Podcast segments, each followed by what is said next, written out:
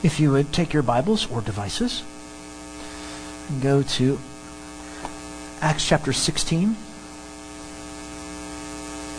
Acts 16. If you're visiting with us, if you pull that black Bible out, go towards the back, find page 106, 106.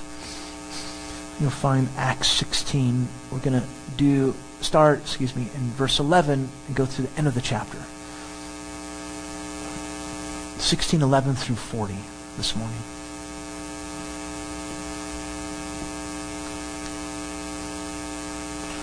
Sixteen eleven through forty, page one oh six in that black Bible.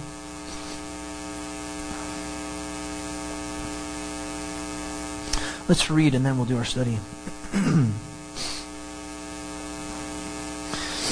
Therefore, putting out to sea from Troas, we ran a straight course to Samothrace, and on the day following to Neapolis, and from there to Philippi, which is a leading city of the district of Macedonia, a Roman colony. And we were staying in this city for some days.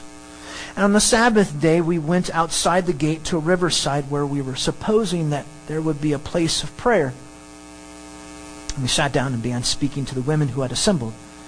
And a certain woman named Lydia, from the city of Thyatira, a seller of purple fabrics, a worshiper of God, was listening. And the Lord opened her heart to respond to the things spoken by Paul. And when she and her household had been baptized, she urged us, saying, If you've judged me to be faithful to the Lord, come into my house and stay. And she prevailed upon us. And it happened that as we were going to the place of prayer, a certain slave girl, having a spirit of divination, met us, who was bringing her masters much profit by fortune telling. Following after Paul and us, she kept crying out, saying, These men are bondservants of the Most High God who are proclaiming to you the way of salvation. She continued doing this for many days. But Paul was greatly annoyed and turned and said to the Spirit, I command you in the name of Jesus Christ to come out of her. And it came out at that very moment. But when her masters saw that their hope of profit was gone, they seized Paul and Silas and dragged them into the marketplace before the authorities. And when they had brought them to the chief magistrates, they said, These men are throwing our city into confusion, being Jews, and are proclaiming customs which it is not lawful for us to accept or to observe, being Romans. And the crowd rose up together against them. And the chief magistrates tore their robes off them and proceeded to order them to be beaten with rods. And when they had inflicted many blows upon them, they threw them into prison, commanding the jailer to guard them securely. And he, having received such a command, threw them into the inner prison and fastened their feet in the stocks. Verse 25. But about midnight, Paul and Silas were praying and singing hymns of praise to God, and the prisoners were listening to them. And suddenly there came a great earthquake so that the foundations of the prison house were shaken. And immediately all the doors were open and everyone's chains were unfastened. And when the jailer had been roused out of sleep and had seen the prison doors opened, he drew his sword and was about to kill himself, supposing that the prisoners had escaped. But Paul cried out with a loud voice, saying, Do yourself no harm, for we are all here. And he called for lights and rushed in, and trembling with fear, he fell down before Paul and Silas. And after he brought them out, he said, Sirs, what must I do to be saved? 31. And they said, Believe in the Lord Jesus, and you shall be saved, you and your household. And they spoke the word of the Lord to him together with all who were in his house. And he took them that hour of the night and washed their wounds. And immediately he was baptized, he and his whole household. And he brought them into his house and set food before them and rejoiced greatly, having believed in God with his whole household. 35. And when day came, the chief magistrates sent their policemen, saying, Release those men. And the jailer reported these words to Paul. The chief magistrates have sent to release you. Now, therefore, come out and go in peace. But Paul said to them, they have beaten us in public without trial, men who are Romans, and have thrown us into prison. And now they are, are they sending us away secretly? No, indeed. but let them come themselves and bring us out. And the policemen reported these words to the chief magistrates, and they were afraid when they heard that they were Romans. And they came and appealed to them. And when they had brought them out, they kept begging them to leave the city. And they went out of the prison and entered the house of Lydia. And when they saw the brethren, they encouraged them and departed.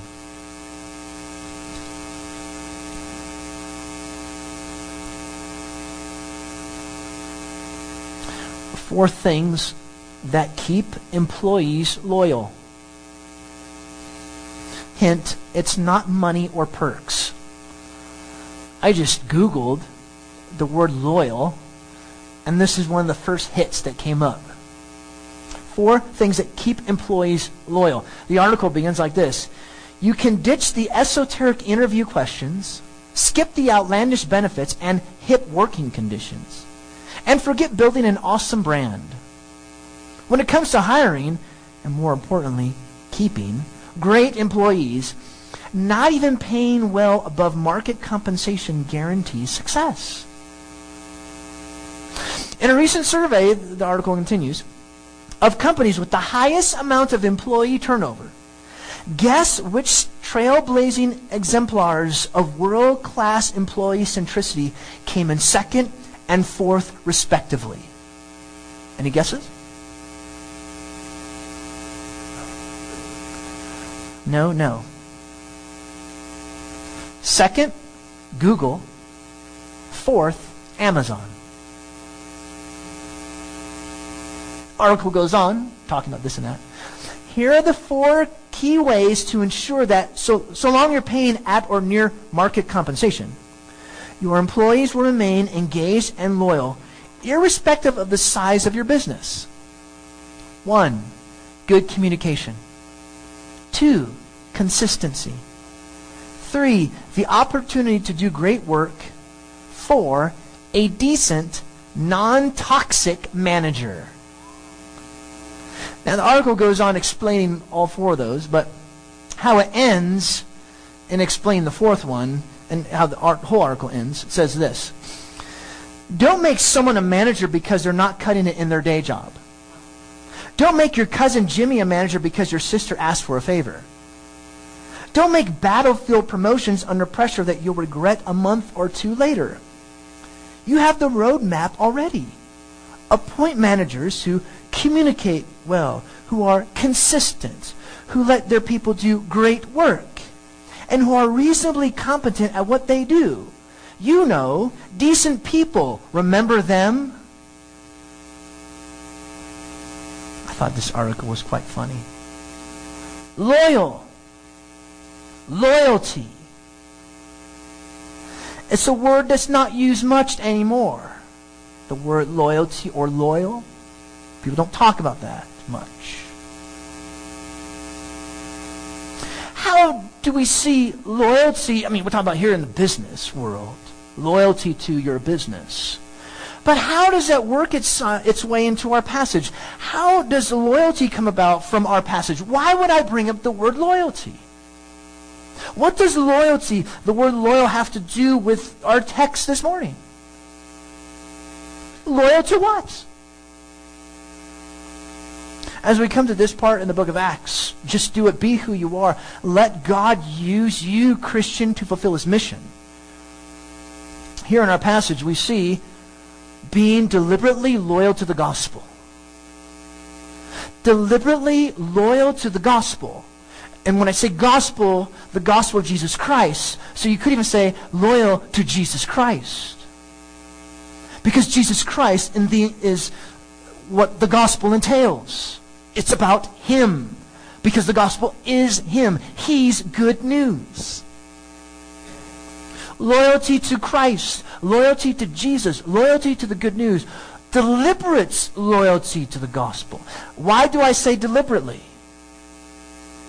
Deliberately means intentional, purposely, calculatedly, with intent, by design. We are deliberate. We are intentional in our loyalty to the gospel, in our loyalty to Jesus Christ. That's what our text is about this morning.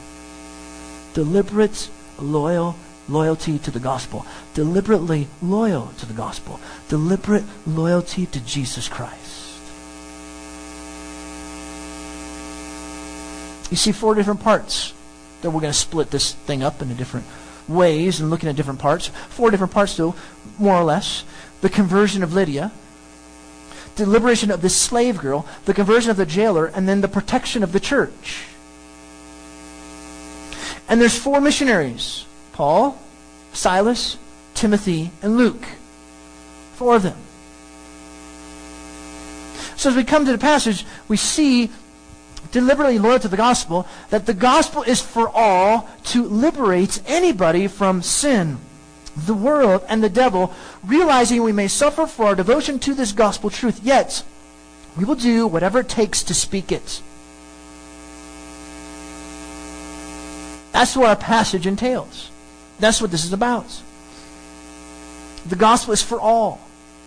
To liberate anybody from sin, the world, from the flesh, from the devil, realizing that because we have such devotion to this gospel, we may suffer. Well, it doesn't matter because we're going to do whatever it takes to speak it and to live it. Because we're loyal to Christ. We're loyal to the good news of the gospel. Okay. So, how? How do you know you're loyal to the gospel?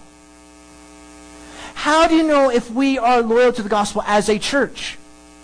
How do you know if you're loyal to the gospel as a Christian? How does it show itself that we're loyal to the Lord Jesus Christ? How will it show itself in your life? Three different ways. First one, we are so loyal to the gospel that number one, we long for gospel liberation. We long for gospel liberation. We'll look at verses 11 through 18 and 26 to 34. Let me put a statement, though, for you to kind of unpack this.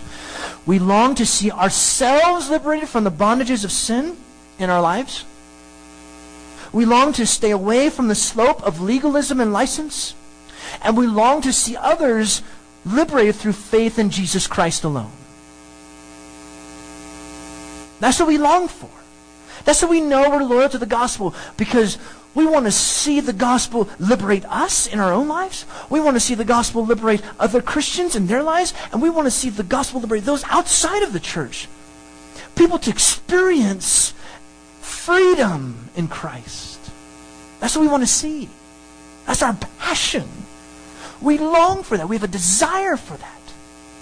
That's how you know you're loyal to the gospel. When you have a desire to see people liberated from the gospel, yourself and others. Because that's what the gospel does it liberates, it frees. It frees you from the slope of legalism and license. Legalism, I have to do this and this and this and this and this to get God's approval. No, you don't. It's all found in Christ. Well, it's all grace. I can go do whatever I want to do then.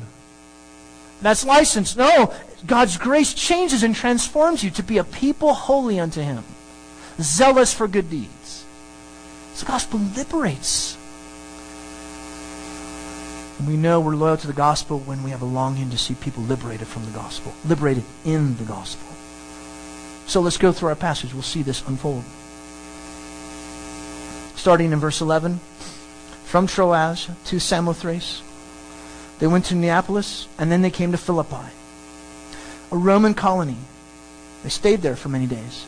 Now, you got to understand, uh, Philippi, what were they about? Because as we understand uh, the city of Philippi, then we'll kind of understand why they did the things they did to Paul and to Silas. Uh, Philippi them, prided themselves on being Roman. Had a strong Roman influence. They observed the imperial cult was worshiping Caesar, uh, but they worshiped many other gods too. A very wealthy city. They had many veterans there from the military. They retired from the military, they're living there. Roman citizens, they settled in that territory in Philippi, and for any Roman citizen that came from Italy to any Roman colony like Philippi, they had the same rights as someone who lived in Rome, as someone who lived in the vicinity of Italy. The same rights. And not only did they have those same rights, but there in Philippi, or any Roman colony for that matter, they had a Roman form of government. There was Roman law. They didn't have to pay tribute.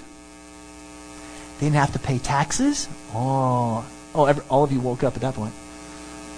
Oh, don't pay taxes? Well, I'm listening now. That's what it was like to live in Philippi. So notice verse 13. Sabbath, they went outside the gate to Riverside, where we were supposing there would be a place of prayer. We sat down, began speaking to the women who had assembled. Now, there's lots of things here why they go to Riverside? Because that's where the Jews would fulfill their laws of purification. But there was no synagogue there. How do we know that? Because you needed 10 Jewish men to have a synagogue, to start the synagogue. Notice there was no Jewish men in the text. There are no Jewish men, just women. Only women gathered there to worship the God of Israel. And notice it says in verse 14, a certain woman named Lydia from the city of Thyatira, a seller of purple fabrics, a worshiper of God, was listening. Uh, Thyatira was known for their skill in fine clothes for the wealthy.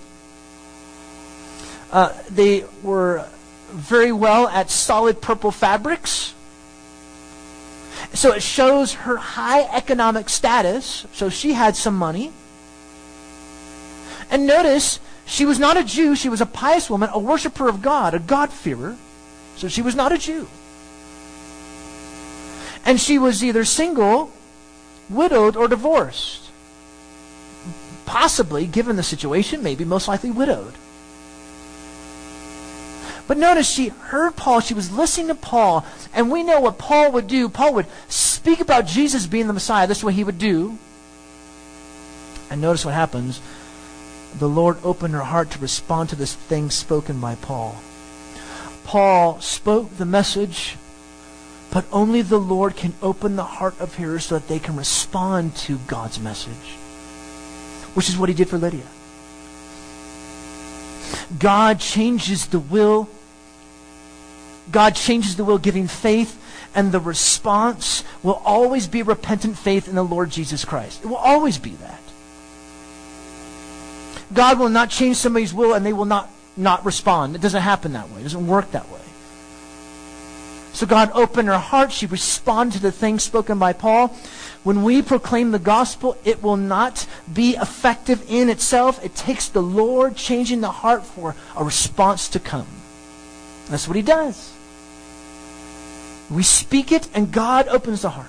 We speak it and God changes the will. And that's what he did with Lydia. And notice verse 15 when she and her household had been baptized. So the way to show that she and her household responded to the message was baptism. That's how you show. How do you show that, that, that you've responded to Christ? This. Not walking the aisle, not signing a card. But it's very apparent from the text that the way you display that to others is you get dunked, you get baptized. That's how you display that. That's how you show that. Now, afterwards, notice she was baptized, she and her household, and she urged them to stay with her. Now, this could be a bit awkward. Because A, she was single, and B, she was a Gentile. But the fact that she was not alone, there was a household, and having stayed with Gentiles before, they stayed with her. Notice it says she prevailed upon us. Oh, by the way, um, this is used, this and then later on in chapter 16, is used as a proof text for infant baptism.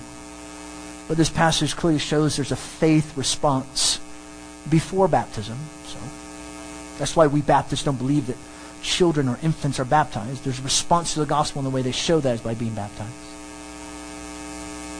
But here we see first how God liberated Lydia, saving her by, res- by her responding to the message of the truth, by responding to the gospel.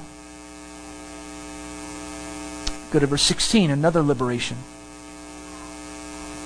And it happened that as we were going to the place of prayer, a certain slave girl, having a spirit of divination, met us, who's bringing her masters much profit by fortune telling. Now Paul and Silas, they meet a slave girl. Went to the same place of prayer.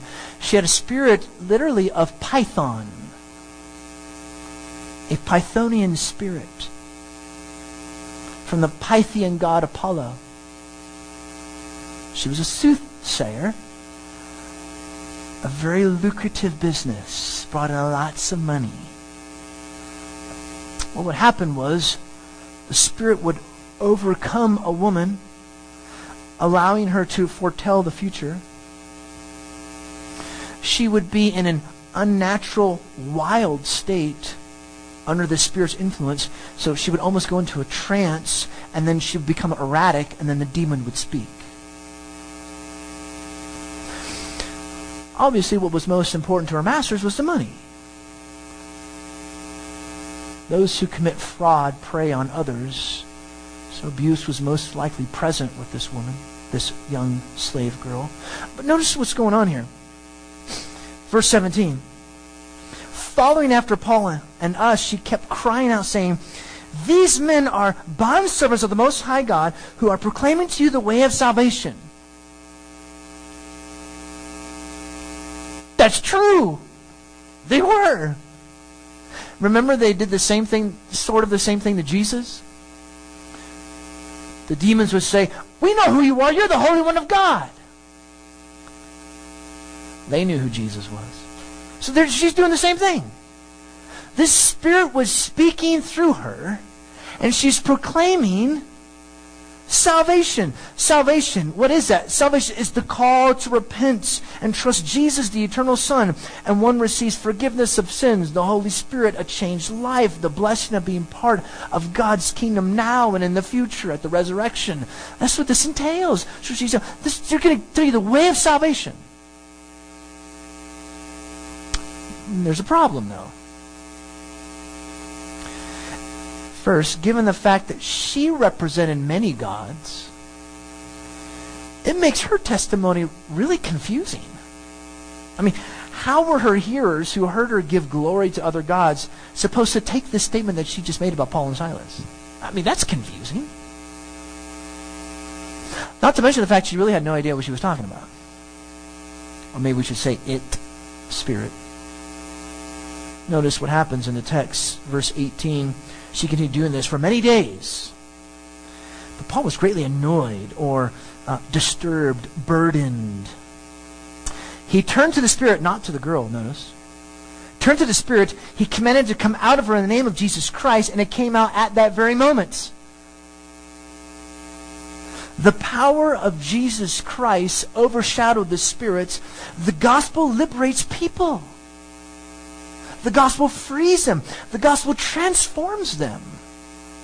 The gospel takes someone in a state of sin and under the bondage of sin and the devil and the world and liberates them, frees them, transforms them, changes them. That's the gospel. And you know what? It does that to us too. As Christians, the gospel continues to liberate us from sin. The gospel continues to free us from the bondage of sin, continues to change us and transforms us into the image of Christ. That's what the gospel does in us. Loyalty to the gospel. So the liberation of Lydia, you see the liberation of the slave girl, now another liberation. The, we're going to get into this in just a moment. Uh, they get arrested, they get beaten, they get thrown in prison Go to verse 26. They're in prison. They're singing praises to God. Verse 26. Suddenly there came a great earthquake, so the foundations of the prison house were shaken. The, all the doors flung open. The chains were all loosed. Verse 27, the jailer, he was roused out of the seat, sleep. He, he saw the prison doors open. He drew his sword. He's about to kill himself. Why? Because the penalty for allowing escaped prisoners was death. To allow escaped prisoners to escape was death. You don't want to be shamed. You wanted to have honor. Maybe the prisoners left their cells because of the destruction. Maybe they're all huddled in one safe place. Look at verse 28. He's about to kill himself, but Paul cried out with a loud voice, saying, Do yourself no harm, for we are all here. Notice how Paul saved the jailer's life, giving attention to his welfare, while Paul was in chains, suffering for the gospel. The jailer called for lights, rushed in, trembling with fear. The jailer fell down before Paul and Silas out of respect for them and out of fear that some divine force was at work. He wished to know more of this teaching. What is this all about? Notice his question, verse 30. He brought them out, Sirs, what must I do to be saved? Literally, what is necessary for me to do to be saved? The word necessary, guess which word Luke uses here? Day. D-E-I, delta, epsilon, iota. What is necessary? What must I do? He, he, he heard about this religious proclamation. Whatever's going on, God was at work. I need to be saved. I need to be freed. I need to be liberated. What do I need to do? Simple yet profound. 31. Believe in the Lord Jesus, and you shall be saved, you and your household faith in Jesus will save the jailer and will save his household if they believe in Jesus as well. Trust in Jesus, his person and work. There's no other way to be saved. There is no other way to be saved. To confess Jesus as Lord is to trust and commit oneself to him. To embrace him as Lord that's the essence of the gospel. That's the thing that frees us. It liberates us. The gospel, it's the good news. We long to see people liberated from the gospel. Notice what happens, verse 32. Paul and Silas, they spoke the word of the Lord to him together with all who were in his house. So he gave them more teaching. What, what, does it mean about salvation? Maybe he started at the beginning. Maybe he started with the Old Testament. Maybe worked his way through the Old Testament, showing the um, uh, how Jesus fulfilled the Old Testament, the promises there. And with a heart of gratitude, the jailer took Paul and Silas. He washed their wounds. Notice 33. Washed their wounds. And immediately he and those who believed in his household were baptized. Notice how he changed. Notice how God changed him. Notice how his values changed. He cared for them. He, he was willing for his household to be taught. He, he had a desire for baptism. He was totally liberated, transformed. That's what the gospel does. And notice what else he does. Verse 34 He brought them into his house, set food before them, he rejoiced along with his entire household that he had believed in the one true God. They were ecstatic. So they're eating. I mean, here's Paul and Silas as prisoners, and they're eating together because God has saved them. These who once were enemies and separated now have a new fellowship. See, the gospel liberates not just at the divine level, but it reconciles and liberates at the human level as well. Notice in all these things, in, in, in all three of these instances that we looked at, with Lydia, with the slave girl, with the jailer. Notice, Paul did not push for political change, social change, legal change, economic change. The gospel calls for personal change. Friend, it's, it's not about getting people to vote Republican versus Democrat, or vice versa. It's not about people trying to see that you must be more of a capitalist rather than a communist, or vice versa. We don't call people to some type of political change, social change, economic change. We call for personal change. That's the gospel. It liberates them. It changes, transforms them personally from the inside out. See, when the gospel breaks into a person's life, their whole life transforms. The practices of their whole life is renovated. They've been totally liberated and freed from the bondage to this world. I mean, think about it. How does the gospel impact people? It alters their desires. The desire for homosexuals. A homosexual desire, it changes that. It changes the heterosexual too. Because desire is not just for sex, the desire is for Christ. It alters their desires. It changes their dreams. It transforms their values. It changes their ambitions. Relationships. Their whole life outlook is different now. How do we know that we are a church that's loyal to the gospel? We long to see people liberated with the gospel. We long for that. We long for that not just in their lives, but in our own lives. Are you here and not a follower of Jesus? Are you here and have not been liberated? Do you need to be freed? Do you need to come to Christ?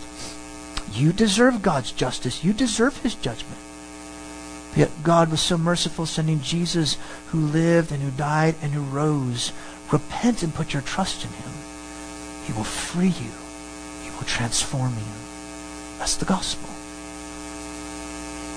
So how do we know we're church? How do we know we're a Christian? Loyal to Jesus Christ, loyal to the gospel. First, we long for gospel liberation in our lives, the lives of other Christians, and others outside the church. Number two, we submit to gospel persecution.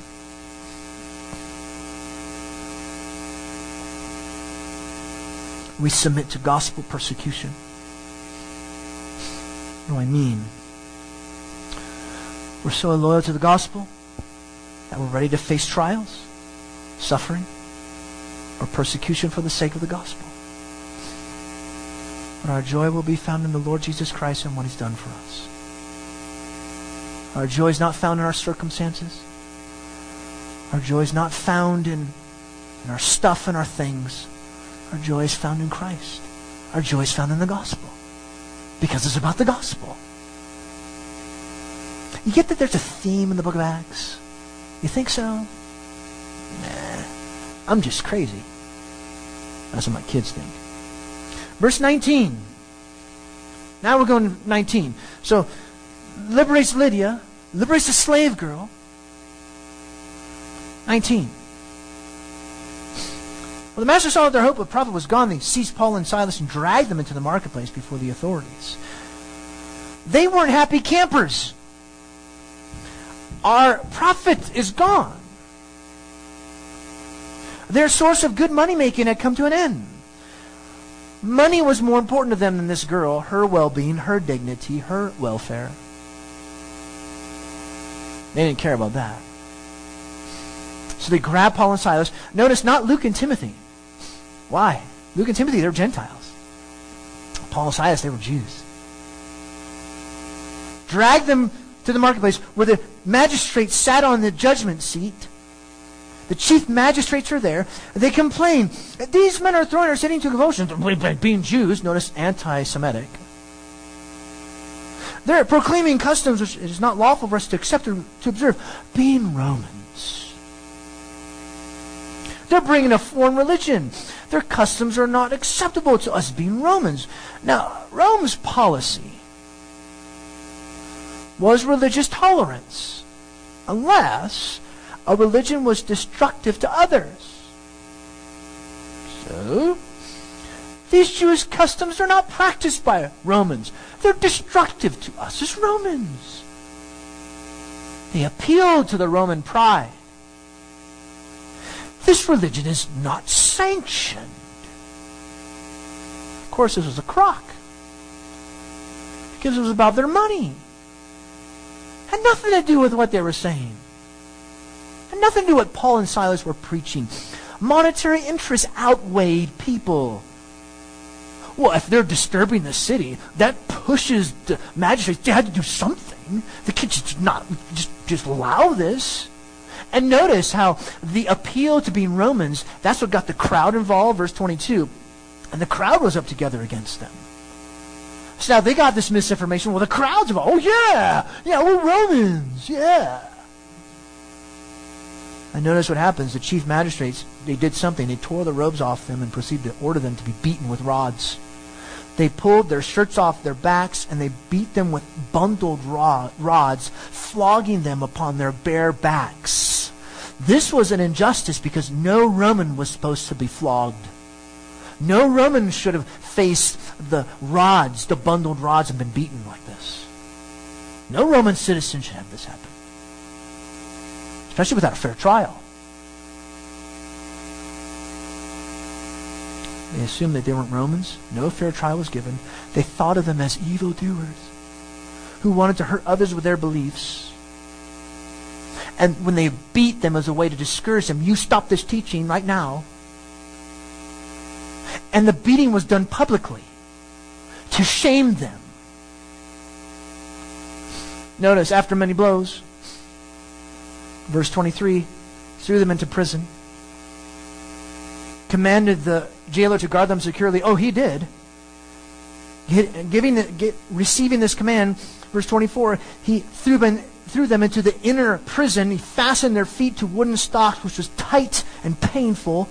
The confinement was not pleasant. They had to sleep either sitting up or lying on the floor, which was dark, grimy rats and mice, blah, blah, blah. It was miserable. Horrible. 25. About midnight, Paul and Silas were praying and singing hymns of praise to God. Well, that's a stark contrast. Wow, what a testimony to the other inmates who were listening to them, it says. They heard Jesus in song. Maybe the other the guards that were around, maybe they were hearing them too. It's kind of funny. Either these guys, Paul and Silas, were holy men or they were total nutcases. They definitely weren't boring.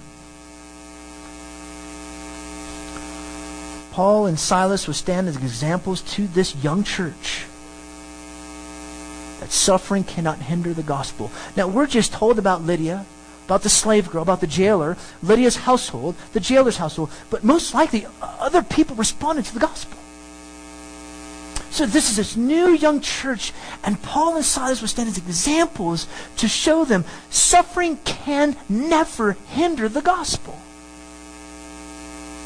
As a matter of fact, it gave Paul and Silas another opportunity to boldly proclaim the gospel to others, as well as having an opportunity to have joy in the midst of suffering, to display joy in the midst of suffering. They acknowledged God's sovereign control, putting their trust in Him amid this injustice. They testified to God's presence and their confidence in Him no matter their circumstances. We're loyal to the gospel. How do we know? We submit to gospel persecution, gospel suffering. We're loyal to Christ. We're loyal to the good news so much so we'll face the suffering. So, friend, what opportunities is God giving you today? How is He wanting you to suffer for the sake of the gospel today? Will you submit to that? How has He put that neighbor in your life, your co- that coworker, your mom, your brother, your cousin, your son, your daughter, your grandson, grandparents. How has He put them into your life for, for, for you to have an opportunity to show I'm loyal to Christ, I'm loyal to the gospel, So it means I'm going to suffer. I'm going to suffer. But I'm loyal to Christ. I'm going to show that. I'm loyal to the Lord Jesus Christ because you've been so gracious to me. You've liberated me. Here comes the suffering. We submit to that. So there's a longing for gospel liberation. There, there's, there's a submission to gospel persecution. Here's number three. Number three. We push for gospel expansion. We push for the gospel to expand. We long for people to be liberated from the gospel, us and others. We're submitting to be facing persecution, suffering, uh, since we're committed to the gospel. Third, we push for the gospel to expand. In other words, we should utilize our rights only insofar as it will further the cause of the gospel and the future of God's church. Rights that we have, we use them. For, for what purpose? For the cause of Christ. I'm not as crazy as you think. Philippians chapter 1, verse 12 through 14 and 27, 29. This correlates perfect with what we're talking about here. This is exactly what Paul did starting in verse 35 to 40. It's exactly what he did. He uses the rights that he had to further the cause of the gospel. Notice 35. So the jailer eating food. They're happy. Jailer says, I got to take you guys back to prison. I know. I'm okay with that. So they go back to prison, Next morning comes. Chief magistrate sent a policeman saying, Release those men. Let them go. Jailer informed Paul and Silas, Free to go. Go in peace. No biggie, see ya. Well, this kind of is weird. It's almost like a hasty decision. Why, why, why, did they do this all of a sudden? No say. Maybe they thought it was a hasty decision. Maybe they said, you know, we, we probably shouldn't have done that. Maybe they were superstitious. Romans were known to be very superstitious. So with that earthquake, they're like, oh no. The reason why the earthquake was because of those guys. Release those men. We don't know. We're not told. 36, though, jailer reports these words. Chief magistrate says, go, go in peace. But Paul said to them, notice he doesn't say this to the jailer, specifically he says to them. So in other words, the policemen and all those that were there. What? What? Notice the four different parts. You beat us publicly. We aren't given a trial. We're Romans. And you throw us into prison. Now you want to sweep it under the rug secretly? Uh-uh. Uh-uh. Girlfriend? Uh-uh. I don't think so. Notice what he says. Come out, uh, come out and go in peace. No, you let them come themselves and bring us out. Come and publicly escort us out to show that we are innocent. You shamed us. You beat us publicly and shamed us. So now you come over to the jail not every day that chief magistrates go to the jail. Like, can you see President Obama? I'm going to go to the jail and uh, go over there. You know, can you imagine him going to the jail? I mean, that doesn't happen. So the chief magistrate, they go to a jail, and they bring out Paul and Silas. So it's telling, whoa, what's going on? Hey, whoa, whoa, hey, weren't those the guys that they just beat up? Oh, yeah, what did they? Oh, wow, I guess they kind of made a boo-boo. Oh, oh, somebody did something wrong. So they're kind of showing them that, hey, we shame these guys, so now we're shamed. Paul says, no, uh, that's what you guys, you got to come over here. You got to bring us out yourselves. I don't think so. It was against the law to cane a Roman citizen. So they were owed an apology at the very least. Their rights were violated. They were shamed. The role of the magistrates in a Roman colony is to protect the rights of Romans. Duh. If they failed, that there would be major repercussions upon them. You know, it's ironic too. They said they're proclaiming customs which it is not lawful for us to accept or to observe being Romans. Remember when they said that? And yet what they just did was definitely not Roman. They caned these guys in public. Both of them were Roman citizens. Well, how'd they know they were Roman citizens? Like, did they have a record? Well, there was actually a proof of citizenship. Like some people would have like a birth certificate, or they have like a, something called a professio. But most people didn't carry that. I mean, that was like a big wooden thing. You didn't have to pull out, you know, your wallet or anything like that, because the wallets would be like this big. Yeah, I got my wallet here with big old wooden thing. I'm a Roman citizen, you know, signed by Caesar, puts the stamp of approval. No, it didn't work like that. But I'll tell you, if you falsely claimed to be a Roman citizen and you weren't, they kill you.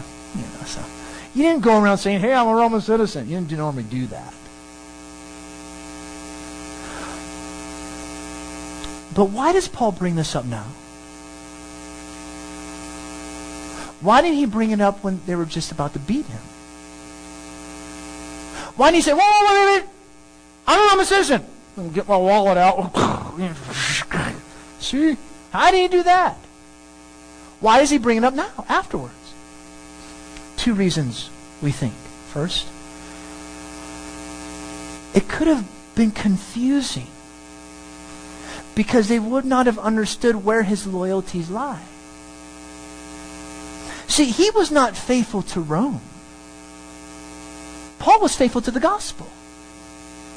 So that's the first reason why he didn't bring it while they're about to beat him, because it would have showed that he's loyal to Rome. No, he's not loyal to Rome. He's loyal to the gospel. He's loyal to Christ. That's the first reason. A second reason, though.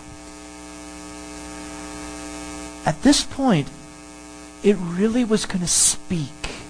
It was going to speak on behalf of the church because it was a way to help justice be met on behalf of those in the ch- new church. In other words, this kind of injustice that was done to Paul and Silas would not be good for other Roman Christians who might face persecution for the faith. It was a way to give added protection to God's new community. That's why he brings it up here. And that's why it would speak volumes at this point. Because if they were to come against any of those who were Roman citizens, most of the people that were in this new church, most of them were most likely Roman citizens. They were. So to keep them from being persecuted for the Christian faith, it was a way to give them added protection in God's new community. So, what does that mean for us? We use our rights as Americans only insofar as it will help further and advance the gospel and advance God's church. As a local church, friends, this should be our goal. It's the gospel. It's not about being good and nice in the community. It's not about people being more conservative versus liberal. It's not about people being more capitalist versus communist or vice versa. That's not what this is about. If you think that's what it's about in this next election, friend, you're wrong. You're really wrong. Because whether you're a conservative or whether you're a liberal, we both believe in the same thing. I say, what are you talking about? we both believe that people are just kind of mean. And if you're a liberal, you think the government should do that to keep things in check. And if you're a conservative, you think more individuals should do that. But you know what? That's not going to solve the problem. Because the problem is here. The problem is the heart. The problem is that people do not worship Christ. The problem is people do not know Jesus. The problem is people have not believed the gospel. So that, that needs to be, as Americans, as, as followers of Jesus who live in America, we use our rights insofar as it's going to advance the gospel and it's going to further the church. That's why we use our rights. Notice how the story continues. The policeman, verse 38, they these words. They were afraid. Oh, oh, great. We just beat up Romans. Nice. Now we're going to get it. Notice 39, they came and appealed to him. They brought, they brought them out. And they're begging him, please leave the city, please. We're so sorry we did this. We should not have done that. And Paul and Silas could have just said, no, we're going to stay here. mm. You know, they could have done that. But notice how Paul and Silas just graciously responded to, yeah, okay, we're going to give up our rights. Notice, notice this. Notice. They gave up their rights and they left. Now, they could have said, no, we're sticking around. We use our rights only insofar as it's going to advance the gospel and it's going to further the kingdom. So, they went out of the prison, entered the house of Lydia. They met with the brother, they encouraged him, and then they left. Encourage the young church toward growth. Encourage the young church toward stability in the gospel. And just as a side note, by the way, this church in Philippi was a very dear church to Paul. He loved the church in Philippi. And they were the ones that actually helped financially support him. They were one of the ones, the main ones to do that. Deliberately loyal to the gospel? Yes. We long for people to be liberated because of the gospel. We, we submit to suffering for the gospel, and we push for the gospel to expand, not necessarily our rights, the gospel, Christ. Take a few moments, and a few moments of silence for you to think and to pray what we've seen in God's Word this morning. Take a few moments to think about and to ponder what we've seen. Uh, we've We've been encouraged for the gospel to be central and to be our focus as a church and as individual Christians. And we'll do our time of giving, singing our last two songs, and our closing prayer, and we'll have our fellowship meal together. Let's think and pray.